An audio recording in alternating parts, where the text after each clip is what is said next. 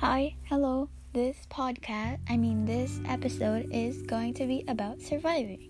And I just want to share uh, this with you because this person, when I was in elementary and they were about to graduate, they told me that the people in your age group who didn't experience life alter, altering trauma absolutely had an advantage over you.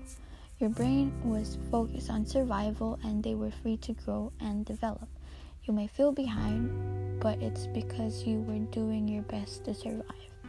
So maybe you need to hear this too because, you know, one time I was hitting a wall and I told this person that, and then they're like, sometimes wall walls are there so we can lean on them and.